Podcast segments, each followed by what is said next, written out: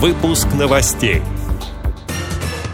Состоялось первое заседание балансовой комиссии Всероссийского общества слепых. Курская областная организация ВОЗ готовит масштабную патриотическую программу. В Дагестане создадут современные центры реабилитации и социальной поддержки людей с проблемами зрения. Зал адаптивной физической культуры Благовещенской местной организации общества слепых пополнился новым тренажером.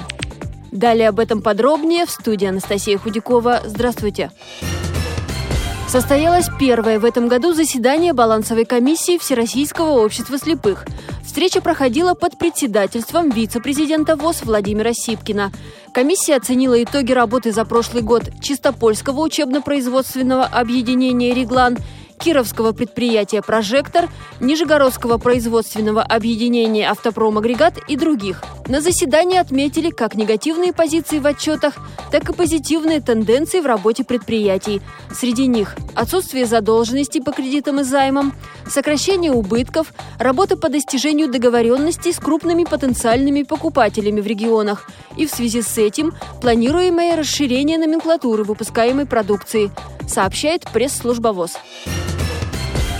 Курская областная организация ВОЗ вошла в число победителей первого в этом году конкурса Фонда президентских грантов. В рамках патриотического проекта «Священная память в сердце каждого» состоятся показы художественных фильмов с тифлокомментарием о событиях Великой Отечественной войны, посещение культурно-исторических объектов на территории Курской области и не только. Но масштабных событий в этом году по проекту три.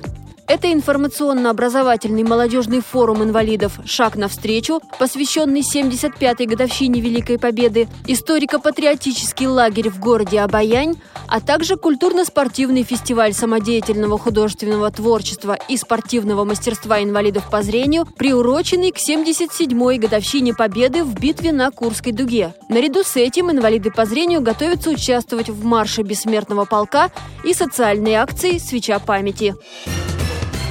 В Дагестане планируют создать современный центр реабилитации и социальной поддержки. Людей с проблемами зрения там будут учить пользоваться современными тифлотехническими средствами реабилитации и бытовыми приборами. Также авторы проекта проведут семь выездов в местные организации. На таких встречах расскажут о направлениях реабилитации незрячих и проведут мастер-классы. Полученные знания участники покажут на конкурсе. Он пройдет среди местных организаций. 70 специалистов и активистов Дагестанской республиканской организации ВОЗ примут участие в краевом информационно-методическом семинаре по реабилитации и вопросам занятости. Итогом проекта станет Северокавказский съезд инвалидов по зрению.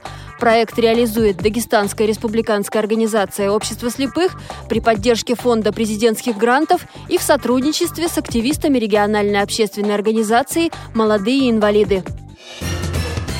Зал адаптивной физической культуры Благовещенской местной организации Всероссийского общества слепых пополнился новым тренажером. Там появилась электрическая беговая дорожка фирмы «Торнео».